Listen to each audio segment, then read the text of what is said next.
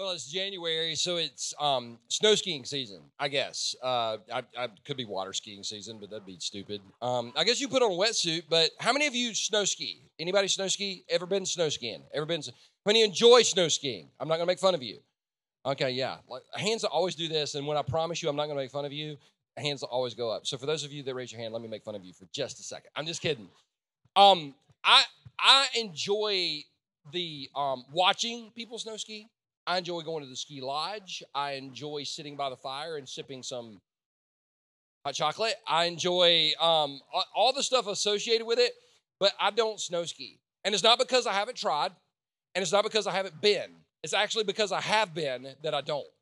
And uh, my first experience, isn't that first experience always the thing that either, either makes it or breaks it? My first experience, I was eight years old, and my dad and my uncle were sitting at the kitchen table and they had had a beer 12 and they were talking about the need for me to learn how to snow ski because in the upstate of South Carolina, it snows so much that we all need to learn how to snow ski for survival.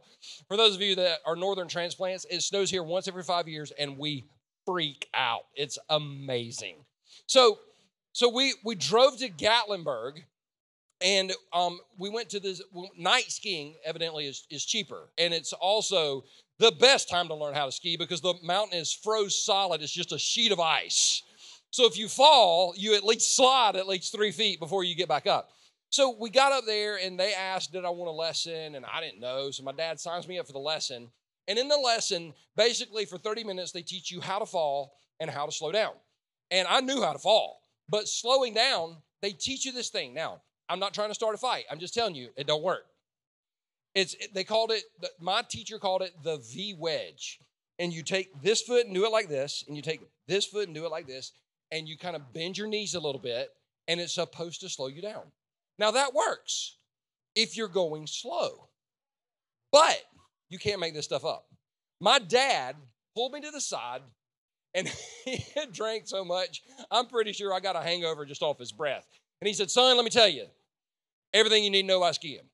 We're at the top of this hill. He said, Point your skis down the mountain and go. Now, if you've ever been skiing, see, there's some people like, What? Try it sometime and let me know how it goes. Put it, put it on, it'll be on YouTube. You don't have to worry about putting it on YouTube. Somebody will put it on YouTube for you. So I get at the top of this mountain. You got to imagine I'm eight years old. I'm going to do what my dad said. And I push and I'm going straight down this mountain. At the bottom of the mountain, I'm going 487 miles an hour. I mean, I am flying. And my uncle is yelling, do the V wedge. So I did the V thing and my skis crossed and I started go like head over heels right into this big crowd of people. Now at that point, I'm done. I'm over. But my dad is like, get up, boy. So I was like, yes, sir. So I got, he, I go to the top of the mountain again. And no, uh, yeah, uh oh, right. Like I'm, I'm so, I'm so stupid, I got to do it a second time. So I get my skis, I point straight down the mountain, and I'm going, I'm about halfway down the mountain, Mach 2, and this was this was my thinking. I want to do one of those turn things because I've seen people on TV, seen people all over the mountain. You know how people make skiing look so easy? They're like, whoosh, whoosh, whoosh. I just want to stick them with my pole when I say. So anyway, I that was dark. Anyway, so I'm, I just was like, what if I did just one of those turn things? Now, one of those turn things are awesome when you're not like going Mach 2, but when you try to turn like this and you're going fast, what happens? You flip over. I did gymnastics and I've never even taken gymnastics. I'm flipping over and over and over. Lost my skis, lost poles, um, probably lost my salvation, like lost everything. And I'm laying in the snow and I cannot move. Like I am, I'm, I'm hurt. Like I'm numb. I think I had a concussion. I wasn't sure. I, I, I couldn't move. And I prayed. I, I did because I went to like a Christian school. My mom took me to church all the time. And if you have a problem, you just pray to God. So I was like, God, get me off of this ski slope. You know, he didn't look, you know, he just left me there. He could have. He could have came down, sent some angels. They could have flown me off. It would have been great. But I'm laying there going, God, my, you know, my God, my God, why have you forsaken me? And I'm just laying there. Now, honestly, I don't know how long I laid there. As to an eight-year-old, it seemed like I laid there for an hour. I probably laid there like a few minutes. Next thing I know, two guys walk up to me. I've never seen these men before in my life. I've never seen them since. And they asked me, "Are you okay?" And I just, I, I shook my head no, because I couldn't really kind of formulate a thought. And they said, Can you walk? And I, I shook my head no. Now, they did not give me a lecture on how to ski. They didn't yell at me about how idiotic I had been to try what I, they didn't give me a book on learning how to ski better. Has anybody ever done that to you? They give you a book that, hey, I read this and I think you should read it. And it's like, how not to suck at life. And oh, thank you very much for that. Thank, uh, are you dropping me a hint? They, no, one of them grabbed one arm, one of them grabbed another, and they literally carried me off that ski slope. And it was that story, I've never forgotten that moment because it brings me back to this principle that I want to teach today in our series called The Table. And if you don't get anything I say today, I want you to walk away with this that we is greater than me. That we is greater than me. That if we're going to make it through life, we really do need the help of Jesus and others. I know people that go, All I need is Jesus. That is the biggest spiritual cop out I've ever heard in my life. Because even Jesus needed people around him in the Garden of Gethsemane when he was arrested. And I've had people go, I need others. I don't need Jesus. When we discount Jesus, we discount the supernatural taking place in our life in ways that we could never even imagine. So when it comes to really being successful in life and taking spiritual steps forward, we is greater than me. And one of the reasons we created this church is so that everyone who walks in these doors or who joins us online will understand you're not alone in the fire that you happen to be going through. I, love what the, the Bible says in Deuteronomy 32, verse 30. How could one person chase a thousand? Now think about that. One person chasing a thousand people. That's pretty powerful. So if you just do simple math, if one could chase a thousand, then two should be able to chase 2,000. But that's not what God says. God says, How could one person chase a thousand of them, or two people put 10,000 to flight? So one can chase a thousand, two, our potential increases exponentially. And so, with that, I want to visit a story that if you're from a church background, you probably heard this story. And if you're not from a church background, there's a really good shot you've heard this story. It's about three guys in the Bible. They're pretty popular. Their names are Shadrach, Meshach, and yeah, some of y'all heard the story. Now, we first meet them in the book of Daniel, chapter 1, and the nation of Israel had kind of been in revolt and rebellion against Babylon. And Babylon, when they invaded a country, they would come in and they would take some of the, the brightest and smartest people It'd kind of be like going into a college and taking the top five to 10% of, of people in, in the academic world. They would take the best and the brightest and they would ship them off to Babylon, re educate them, and actually give them a government job. They would be on staff because they wanted the best and the brightest people, the greatest minds thinking in that direction. So that's how we meet Shadrach, Meshach, and Abednego. When Israel fell, um, when Jerusalem fell, they were captured and taken into captivity.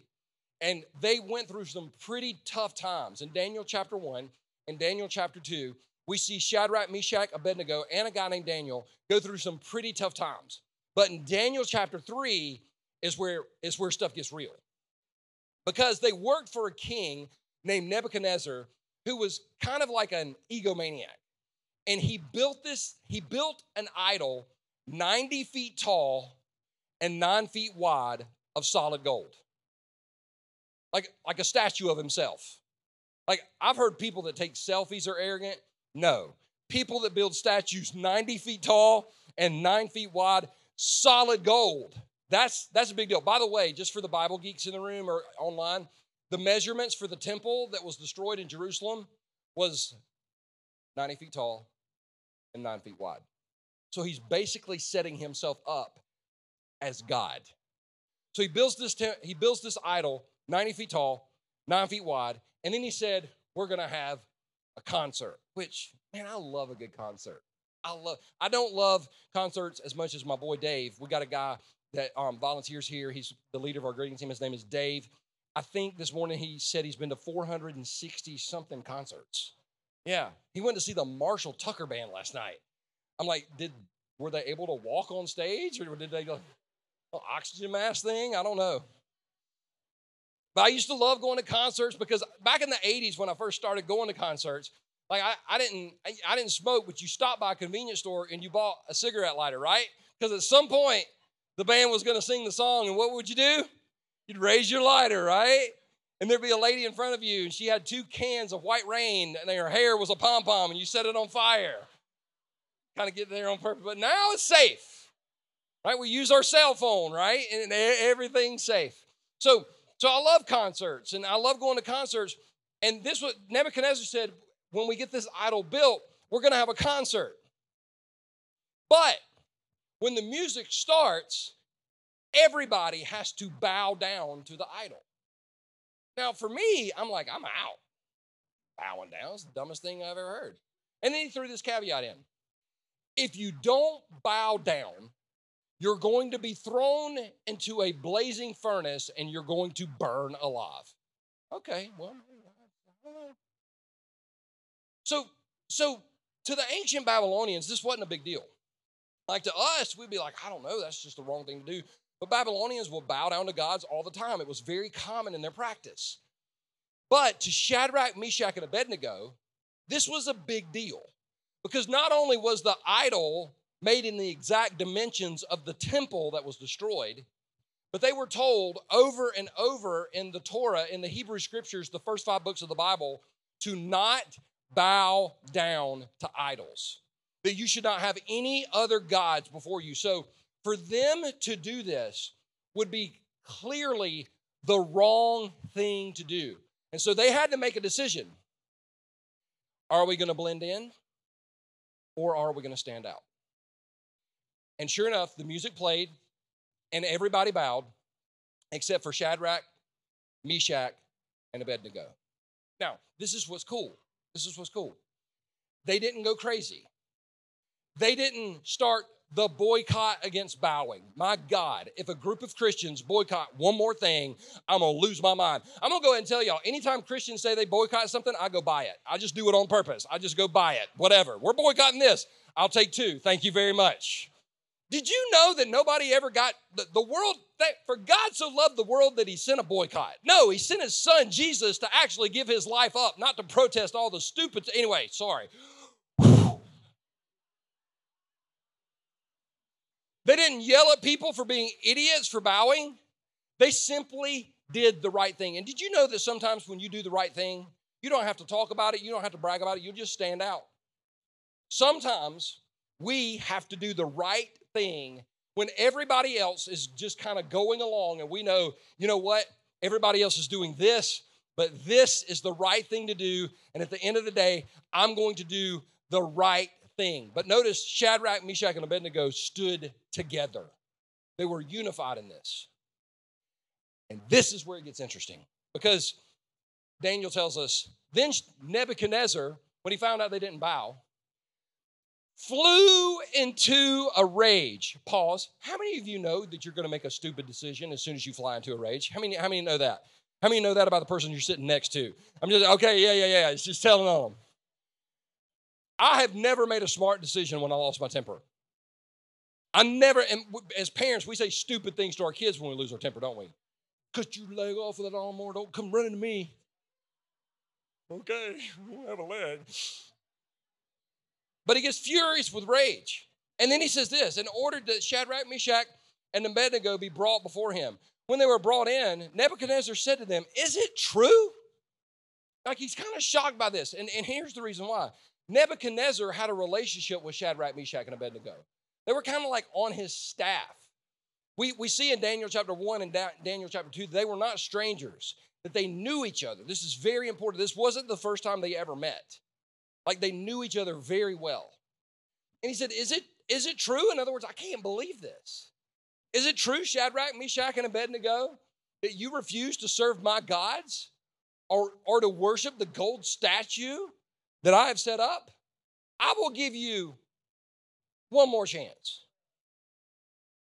The, I love the name of our church, Second Chance, because I believe in in second chances, and I believe that we have a God of second chances. But you know, the devil will give you another chance. you know he'll give you another chance. Isn't, isn't it crazy? Sometimes isn't it funny how sometimes you think you got a temptation beat, and two days later you're facing the same thing. Anybody ever struggle with this other than me? I'm victorious, and two days later you're like, crap, I did it again. It's that pressure thing, though. It's that pressure thing that the enemy wants to put on us. He said, um, I, I'm going to give you one more chance to bow down and worship the statue I've made. When you hear the sound of the musical instruments, but, but if you refuse, you will be thrown immediately into the blazing furnace. And then what God will be able to save, to be able to rescue you from my power. Because he knew they were Jewish, he knew they believed in, in God, the same God that we believe in. He knew that, so he's kind of picking a fight with God. So it's not going to go well for him. But but nobody knows this at, the, at this point in the story. They hadn't read Daniel chapter 3. And, and, and so he's putting on them pressure. Now, at the end of the day, when we choose to do the right thing, when we choose to stand out, not blend in, the enemy is going to apply pressure to our lives. And we don't make it through that without the help of God or without the help of others. This this summer, I was on the phone with a friend of mine, and um, we were having a just a casual conversation. Her and her husband and her two kids and their crazy dog were coming back off vacation. And it was, um, y'all remember this past summer where it was like 98, 99, 100 degrees every day, 100% humidity, like you're just sweating all the time. It's just like, ugh. so um, I'm talking to them, or I'm talking to her, she's talking to me, and I'm telling you, the conversation was completely normal until she literally let loose on a string of profanity that would have i mean it, it would have made the devil blush i mean i was like what the uh, uh, by the way these are my people these are my people. Um, she wasn't quoting bible verses. I mean she, i mean i was like uh, and so i automatically started apologizing because normally when stuff like that happens it's my fault. At least i feel like i'm like i'm sorry i'm sorry what i do what i do. And she's like no no no no no no. She said we've got a flat tire. They were going down the interstate like 75, 80 miles an hour, tire blows. So some of you now, now you don't have to judge her as much because you would cuss too, right? And so she she pulls over to, the side of the road, and I'm like, "What do I do?" She's like, "Oh no!" like, "I'll pray," and I, I mean, I did. I prayed, but it's not like Jesus went and changed her tire for her, right? Jesus, take the wheel. Like that didn't happen. Just felt the spirit of Carrie Underwood just kind of over me there for a second. So, so um, I told her, I was like, well, keep me posted. Hung up. 10 minutes later, she calls me back and says, everything's good. I was like, did you pull into like a NASCAR pit crew? Like, okay, you're done. She's like, no. She said, she said, we were like, we were angry and confused, didn't know what to do, and dog's going crazy, and the kids are upset, and, and the car's not running, and we had to change the tire. And said, all of a sudden, somebody from the Georgia Highway Patrol like pulled up behind us, and they had a truck behind them. In that truck, they had a jack, they had somebody, and they, they literally changed our tire for us and got us back on the road. And it was just a reminder to me that sometimes we feel like everything's going along great in life, and all of a sudden we blow the tire and we're over on the side of the road and we don't know what to do. And it's the help of Jesus and it's the help of others that gets us through that situation. We've got to make the decision who are our table people? This is why I say this because Shadrach, Meshach, and Abednego knew this was coming. Keep, keep this in mind. They worked for the king, they were on staff with the government. You can't hide the fact that you're building a statue 90 feet tall and nine feet wide. What is that? Nothing to see here. Keep moving, keep moving. They knew the king's intention was when the statue was built to have everybody bow down. I don't know this for a fact, but I can almost imagine a conversation between Shadrach, Meshach, and Abednego around a table and them locking eyes with each other and going, guys, we're going to do the right thing. I'm going to support you. I'm going to support you. You're going to support me. We're going to stand together. Even if, even if we get thrown in the furnace, we're going to go in there together. That's a difference maker in life. Who are your table people? Who are the people that you have around your table? The ones that aren't judging you. I've had people go, I got lots of I got lots of table people. Really? Let all hell break loose in your life. You'll find out who your table people are. So you got people at your table that say, I love you, but I love you if. But a true table person says, I love you. Period. That's what Shadrach, Meshach, and Abednego had. Guys, I, love you if we don't have to go through this fire. I love you, but we're going to have to bow. Mm-mm. Table people make the difference when we go through our trials. Because with table people, with the help of Jesus, with the help of people, we can literally overcome anything this world throws at us, but we will never do it alone. I believe that conversation happened because they had their mind made up before they went into the situation. So their answer to the king, Shadrach, Meshach, and Abednego, replied, "O Nebuchadnezzar." Now, I love this. I love this. Don't miss this. They get. I, I think. I think they're getting kind of excited here. We do not need to defend ourselves before you. Pause. I love that. How many of you know that when it comes to your life, that you don't have to defend yourself, that you have a God who's fighting for you, who loves you, who says no weapon formed against you will prosper, that God will defend you. He's fought battles for us that we're not even aware of that He fought. I'm so glad I've got a God that will fight for me and not fight me. Aren't you? Can somebody say amen with me today? I love that. You know what? It gets better. He said this. He said, If we are thrown into the blazing furnace, the God whom we serve is able to save us. How many of you know you have a God who's able to save you? He's able to save us from depression and anxiety and worry and disease. And He's able to rescue us from anything that we go through. And I, that absolutely pumps me up. He will rescue us from your power, your majesty. And at this point, you're like, yeah, give it to him, Shadrach, Meshach, and Abednego. Tell him like it is. But then it gets real because he says this but even if he doesn't, see, not a lot of amens there. God will fight for us. Yes. God will save us. Yes. God will deliver us. Yes. He might not. Uh.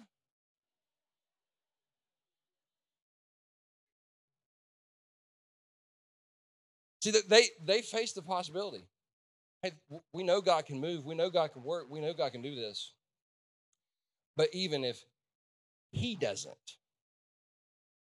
even if he doesn't, we, even if he doesn't, we, we, we want to make it clear to you, Your Majesty, that we will never serve your gods or worship the gold statue you have set up. This is, you're kind of looking at this going, this is not good theology.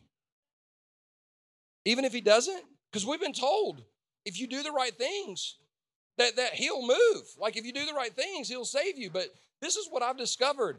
We live in a world where bad things really do happen to good people. It, it, I remember thinking when my mom got cancer, I'm just gonna be incredibly transparent with you. When I was 11 years old, my mom was a good woman who loved Jesus and went to church, and she got cancer. And I remember thinking, God, there are some sucky people you could have given cancer to other than my mom. Why do bad things happen to good people? Every once in a while, you meet somebody that's so heavenly minded, they're, they're, they're, no, they're no earthly good.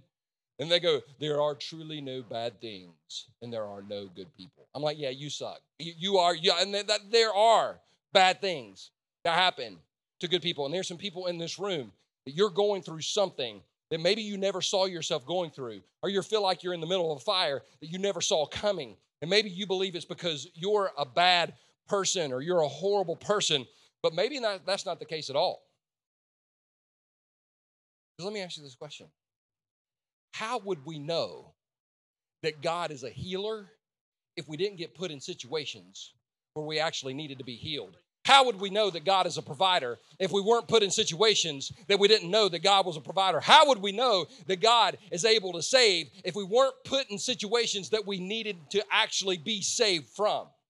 So Shadrach, Meshach, and Abednego are saying, listen, we know that God can and we know that God is able, but even if He doesn't, we're not going to bow. That's what table people do. They stay together. See, when it comes to people in your life, it's not what they say or if they pray, it's whether or not they stay. I'll say it again. It's not what they say or if they pray, but whether or not they stay. It, yeah, because I've had people say, have you ever had somebody say, I got your back? And it's only to see where they could put the knife so you couldn't get it out. Or have you ever said, had somebody say they'll pray for you? You know what? I know people that'll pray for you but won't talk to you. You ever met that person? I'm praying for you. You see them in public and they, they treat you like a leper. Unclean, right? But table people will stand with you even when you go into the fire. And you don't forget table people. You don't forget them. Now, at this part in the story, this is where you expect, because they said the right things, for God to just move and rescue them, right? But scripture says Nebuchadnezzar was so furious. I love this. With Shadrach, Meshach, and Abednego, that his face became distorted with rage. You ever seen that person? Usually in traffic or in Walmart. That's how I get when I go to Walmart. He commanded that the furnace be heated seven times hotter than usual. See, this is this is what I this is what I've got to understand. This is what we've got to understand. Sometimes we do the right thing, and then what we step into, it's not as bad as we thought it was going to be. It's actually worse. How many of you know that sometimes when you do the right thing, things actually get seven times hotter. They don't get better, it seems to get worse. And that we wind up scratching our head going, What in the world is happening here? And what did I do wrong? Because I thought if I lived for Jesus, everything would go great. But here these guys are living for Jesus, and it got seven times hotter. And watch this. Then he ordered some of the strongest men of his army to bind Shadrach, Meshach, and Abednego and throw them into the blazing furnace. He sent some of his strongest men to bind them up, to bind them, to bind them, to bind them. Do you know that the devil will send some of his strongest demons in hell to bind you, to discourage you, to beat you down? And here's why because he knows that if he can get you to break down, you won't experience the breakthrough. And the reason some of you feel like you're on the verge of a breakdown is because God's about to bring a breakthrough in your life that you could never think of or imagine. So don't give in to the breakdown, hold on for the breakthrough.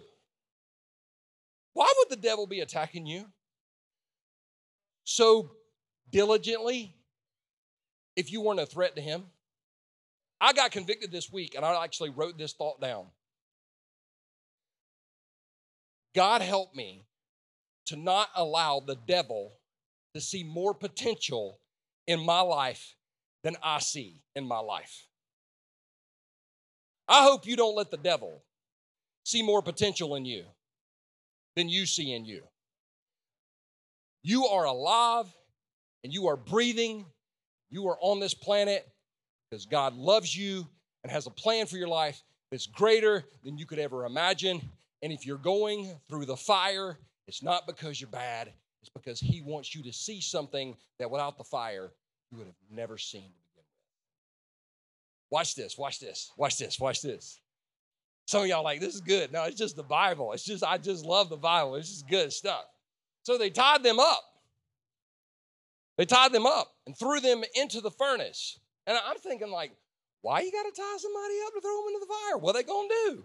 But gets bad, right? Tied them up, in the furnace, fully dressed in their pants, turbans, robes, and other garments. And because the king in his anger had demanded such a hot fire in the furnace, the flames killed the soldiers as they threw the three men in. So Shadrach, Meshach, and Abednego, watch this, securely tied. Not just tied, securely tied. Fell into the roaring flames. Now, I'm gonna go ahead and tell you on the my day sucks scale, that's a 10. That's a 10. Can we agree? They not, I mean, getting thrown into a furnace is bad. But you're gonna get tied up, securely tied, securely tied. That means they tied it tight. Now, the reason I'm making a big deal out of securely, securely tied is because I, I got to show you something that it took me years to see. So they got thrown into the they got thrown into the furnace and they were securely tied. Some of you like, you, you got your point across. You got your point across. But watch this. But suddenly, Nebuchadnezzar jumped up in amazement and exclaimed to his advisors, Didn't we tie up three men and throw them in the furnace? I don't know if they had like a jumbotron. I don't know how he's watching this thing, but he's watching this thing. Didn't we tie up three men? Yes, your majesty, we certainly did, they replied. Look, Nebuchadnezzar shouted, I see four men unbound, walking around in the fire, unharmed. And the fourth looks like a God. And the reason he looked like a God is because he's the Son of God. Don't miss this. Shadrach, Meshach, and Abednego did not see Jesus until they got in the fire. Sometimes we don't see his presence until we step into the fire. Now, a couple points to make here. They went into the fire, and the Bible says they were, remember, I made a kind of a big deal out of it. They were securely tied. Right here, it said they're unbound. What the enemy put on them, Jesus took off of them with the thing that was meant to destroy them. Oh my God, I didn't say that all morning. That that what the enemy put on them, Jesus took off of them with the very thing that the enemy was going to use to destroy them. See, that really does prove that he takes graves and turns them into gardens. He can take ruins and turn them back into life. They, they, they were thrown into the fire, bound, but right here they're unbound, walking around in the fire unharmed. Let me ask you a question. Do you think when they're in the fire with Jesus, do you think they had peace? Yes or no? Yes. Do you think they had joy? Yes or no? Yes. Do you think they had hope? Yes or no? Yes, absolutely. They had peace, they had joy, and they had hope, but they didn't receive those things until they got in the fire. And when they got in the fire, they saw Jesus in a way they would have never seen him had they not gone through the fire that they had to go through. And for those of you that feel like you're in the fire, all I would tell you is this open your eyes, look around, because you're getting ready to see him in ways you've never seen him or experienced him before. He always shows up in the fire. I love this. Then Nebuchadnezzar came as close as he could to the door of the flaming furnace and shouted, Shadrach, Meshach, and Abednego, service of the Most High God, come out, come here. This is like southern Babylon. So Shadrach, Meshach, and Abednego stepped out of the fire. Now, wait a minute. Now, hold, let's just do some math here. He threw three men into the fire. And how many did he see walking around in the fire? Four. But how many came out? Where's Jesus? Still in the fire. Jesus still in the fire, waiting on us. When we go through the fire, he's just as present with us as he was with Shadrach, Meshach, and Abednego because Hebrews 13 8 says he's the same yesterday and today and forever. He never changes and he never abandons us in the fire.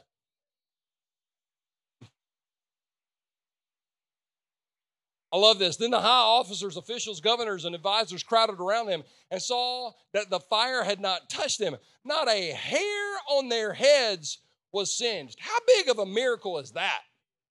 Ladies, have you ever burnt your hair with like a curling iron or a straightener? Right? That Does it smell? But but they it says right here that their head their hair wasn't even. And then I love this. Um, they didn't even smell of smoke. Y'all remember when you used to go to restaurants and they used to have the smoking section and the non-smoking section? Which is kind of like going to a pool. Would you like the peeing or the non-peeing section? Like it all flows together. It's not like you can stop it. So they put you at the table right next to the smoking section. And, and you just feel like I know when I smoke a cigar, I just smell like cigar smoke everywhere I go. And but the Bible says in this passage, their, their clothes didn't even smell like smoke. Here, here's what I got out of this. You're not even going to look like what the enemy wanted you to look like when you went through the fire. You're not even going to smell like what the enemy wanted you to smell like. What the enemy tried to put on you is going to be burned off of you when you walk through the fire with Jesus and others because that's who he is and that's what he does. I love this. I love this. They didn't even smell like smoke. Their hair wasn't their hair wasn't burned. Then Nebuchadnezzar said, "Praise to the God of Shadrach, Meshach, and Abednego." He sent his angel to rescue his servants who trusted in him. They defied the king's commands and were willing to die. They defied, they defied, they together, three. They defied the king's commands and were willing to die rather than serve or worship any God except their own. Therefore, I make this decree if any people, whatever their race or nation or language, speak a word against the God of Shadrach, Meshach, and Abednego, they will be torn from limb to limb and their houses will be turned into heaps of rubble. There is no other God who can rescue like this. Then look, then the king promoted Shadrach, Meshach, and Abednego to even higher positions in the province of Babylon. What the enemy meant for pain, God used for promotion. What the enemy meant for pain, God used for promotion. And at the end of the day, he's going to bring you out. I'm not saying he won't you won't go through the fire. I'm telling somebody in this room, you're getting ready to come out. You're getting ready to come out. And you're not going to look the same way you looked when you went in because when you went into the fire, you were bound. You're going to come out unbound. You're going to come out unharmed. You're going to come out walking with your head held high in victory, knowing that God can and will deliver us in His time, not in our time, because He is good and He is God. There's some people in this room that, you know what?